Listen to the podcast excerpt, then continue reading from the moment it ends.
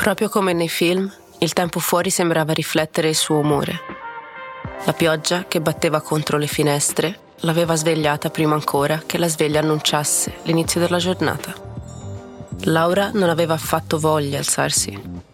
Anche dopo averla posticipata per tre volte, non riusciva a trovare il coraggio di abbandonare il caldo abbraccio del suo piumone, per lasciarsi andare ai freddi baci del pavimento. Tuttavia, questo ritardo l'aveva resa irrequieta.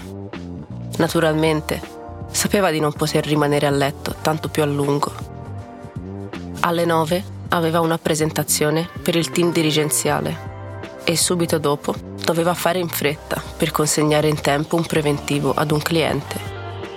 E non poteva fare troppo tardi.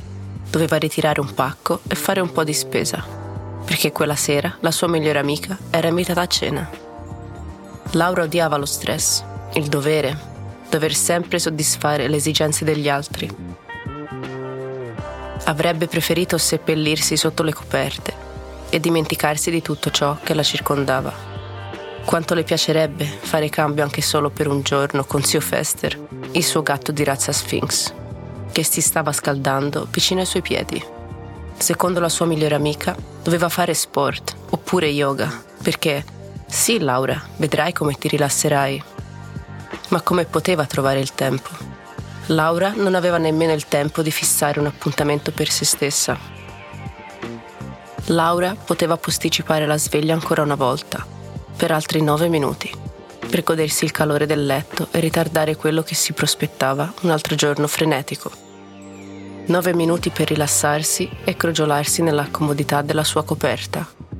Le sue mani scivolavano sotto la maglietta e sentiva i capezzoli che cercavano di spuntare attraverso il tessuto. Era bello massaggiarli delicatamente, quasi senza rendersene conto. Le mani scendevano sul suo grembo caldo. Stava diventando una routine in quegli ultimi momenti di sonno. Con cautela spingeva zio Fester giù dal letto con il piede. Scusami caro, per poi raggiungere il suo migliore amico. Lo aveva chiamato Bob, come la canzone di Macy Gray su un Battery Operated Boyfriend un fidanzato che funziona a batterie.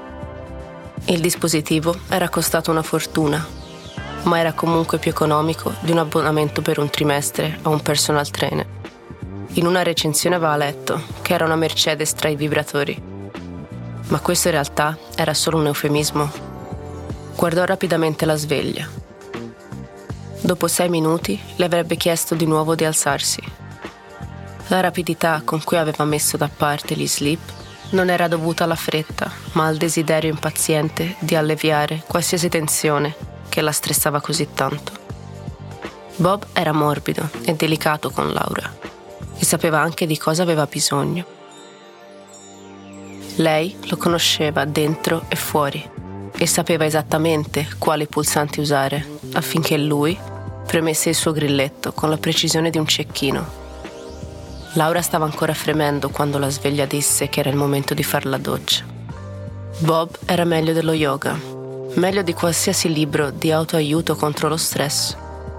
Sorridendo, Laura baciò la parte superiore del suo vibratore massaggiante nero ed abbandonò il letto.